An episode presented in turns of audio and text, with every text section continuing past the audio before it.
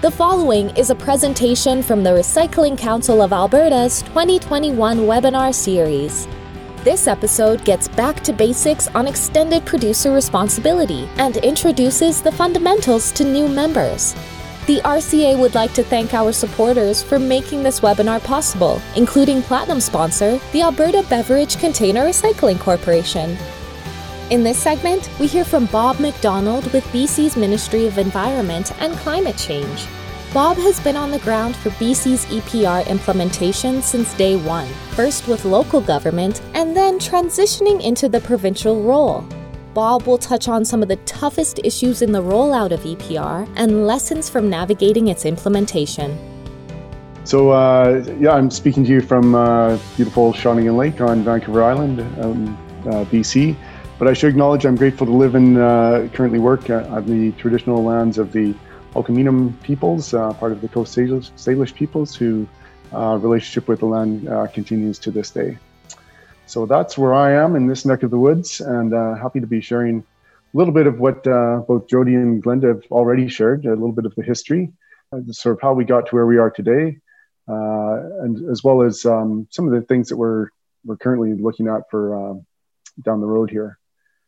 So I'll do the, uh, you know, 2004, as Glenda mentioned, was really a turning point for EPR and BC. Um, and we'll jump right into the uh, packaging program after that, as well as a, a, bit more focus these days being put on plastics, as you can well imagine. And, um, and then what uh, we're looking at uh, basically over the next five years for EPR and BC. So um, back in the day, we had the Litter Act, which was really just focused on uh, beverage containers. Um, uh, that was a, a, moment in time, but it, it did start back then. Uh, and we started to look, have a much closer look at all the household hazardous waste materials.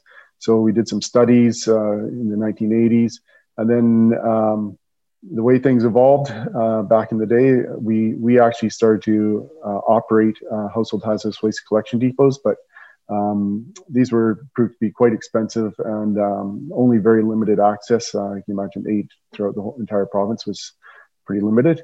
Um, and then we got into sort of, I'd say, more the beginnings of EPR, where we um, started tagging uh, producers with the some of the costs. We were initially running the program, especially for tires and batteries in 1991. Those were in-house programs. I was actually with the ministry back in the early 90s uh, when these came came to be uh, as well as through 94 uh, when we brought in the, some other, started bringing some other individual regulations that targeted specific products. Uh, we had the paint in 1994. We had uh, basically household hazardous waste in 1997. Uh, another regulation in 97 was um, rejigging the, or doing the um, beverage container stewardship program regulation, which replaced the Litter Act. And then we also um, updated the used oil uh, regulation. So we there, there we had a number of these regulations that were targeting specific products, um, and they were generally much more prescriptive. Uh, you know, for example, you know, with used oil, that you know, if you sold it as a retailer, you had to have a collection uh, facility yours or somebody you contract with within X kilometers. It was quite prescriptive in terms of what you know uh, accessibility looked like.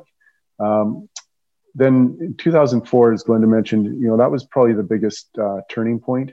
We went to one regulation and basically we add schedules to that regulation. So as mentioned, beverage containers was schedule one to that regulation. Um, then we got into tires and then we got into electronics, schedule three, you know, residuals, all the other materials, schedule four. And then today we've got schedule five, which is the packaging. So, um, but it, it is one regulation. Um, and it is results based, um, 100% producer responsibility. Uh, since that point in time, um, each producer, just to clarify, each producer is responsible and liable at the end of the day. And basically, when it really comes down to brass tacks in terms of uh, legal liability, it's it's the individual producer.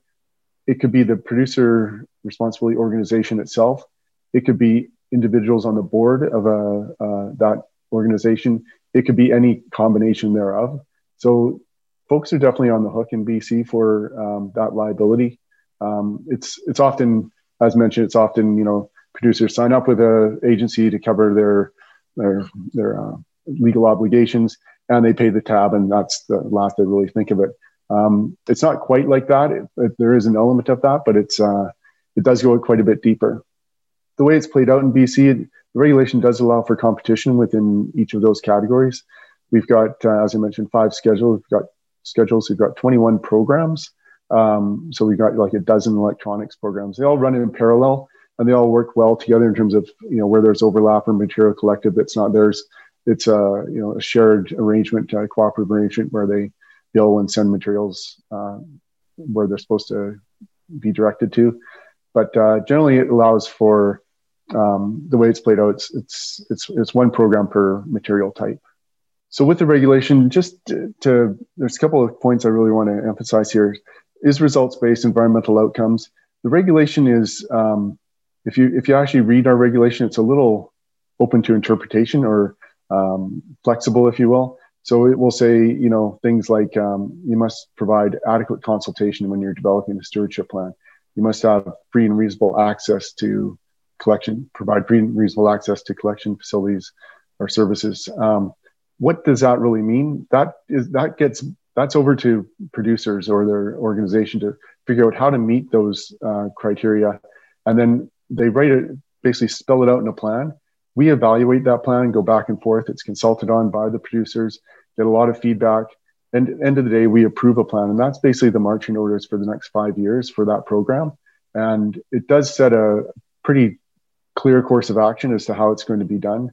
Uh, the way it plays out is when these programs are first put in place, um, there's you know these goals and targets and, and uh, direction provided. It's all spelled out. Sometimes it's bang on. It's uh, executed as such, and and uh, things work out as expected. Often it's okay that we need to tweak this area, or it needs to be upgraded next time the plan's renewed, or it can be renewed during that five-year period if need be. If there's a real fault or um, element that's uh, that needs to be amended, we can do it at, at any point along that five-year period. But as I say, programs are designed and operated by the producer or producer appointed agency. We, we approve and monitor the plans, uh, that oversight element. And I should note that we, when I say we, that is the provincial government. That is you know, about a dozen of us within a section of the Ministry of Environment that uh, we we manage that. And so it's we don't have a separate uh, or oversight body or organization. Um, so we we think it's pretty lean. Um, we, are definitely we're up against it in terms of uh, just managing those programs, all the elements, and trying to evolve those programs over time. Um, but uh, with just a dozen people, but that's the model we have, and it seems to work pretty well overall.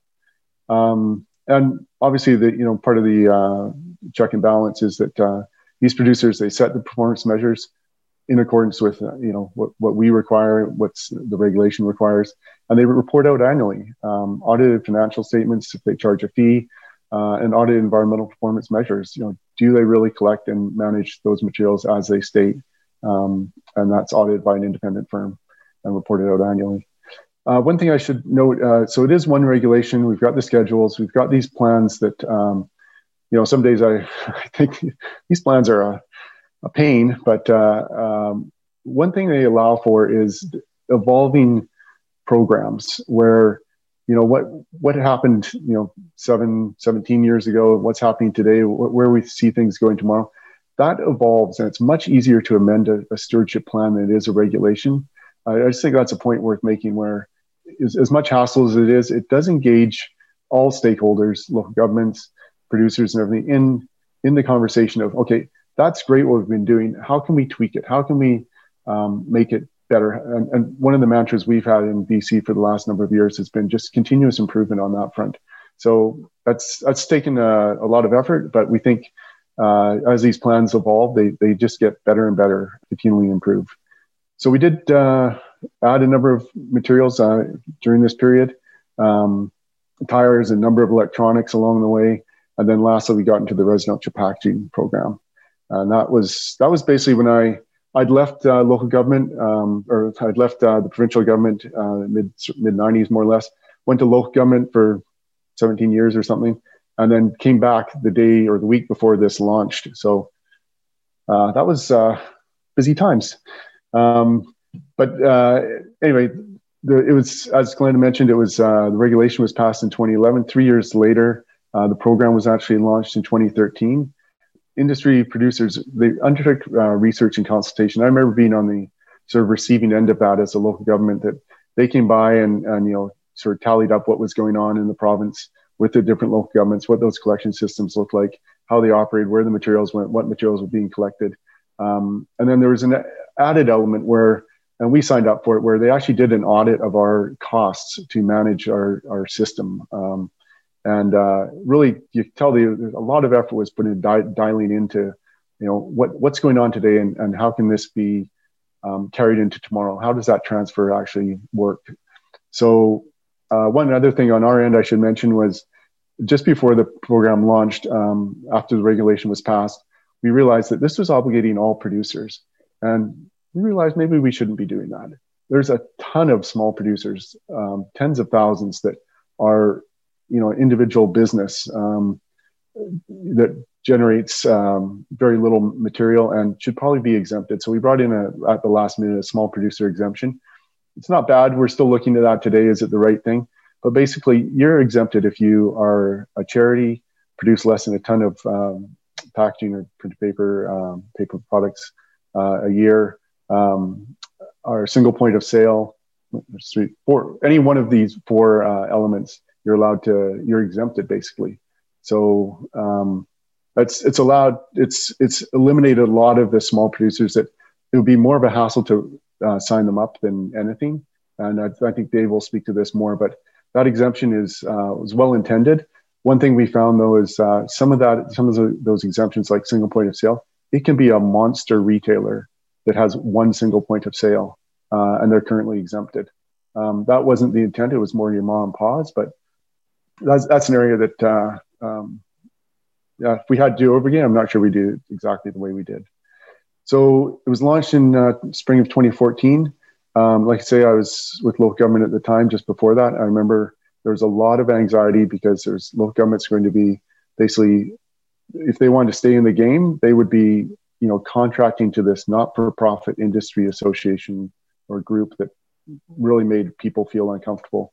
And to be honest, I remember reading the contracts uh, to be a collector on behalf of this pro and uh, and going, Jesus, this is very lopsided, one way, um, heavily uh, biased contract. It's, damn it, it's just like the contracts we write, you know, as local government. So, um, but sure enough, we ended up being the contractor. A lot of anxiety uh, amongst us uh, and neighboring jurisdictions.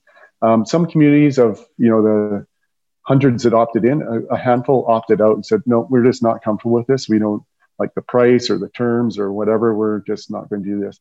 Um, and they're basically waitlisted. And one of the challenges we had were the free riding producers, many of which were significant in size, most of which had no idea this was even going on. So there was a lot of um, uh, compliance promotion done at the time, and uh, by us, and that took all of all the bodies on on were on deck for that uh, internally to to get those producers signed up. One of the bigger ones was the newspaper group that you know substantial material, and they they backed out for financial reasons. Said we're we're out, and that pretty, kind of handcuffed the program and its expansion to all the communities as as set out in the plan. Um, it wasn't until we got them in the tent and paying, and uh, ultimately government, as uh, most provincial governments do in the country, ended up sub- subsidizing that group to some degree, um, but got that material being properly managed and um, ultimately those waitlist communities wanted in. They saw the, you know, this actually worked out well. They're out of the game of all the risk. They simply were the collector. So um, they saw all the benefits and everyone wanted in. And sure enough, we've got most people in. I think Dave will speak to how that continues to evolve and that uh, those uh, communities are all, well, not all, but vast majority in BC are, are now in the tent. Uh, there, today, there are three EPR plans for packaging, but uh, 98% of uh, producers are managed under the uh, Recycle BC plan.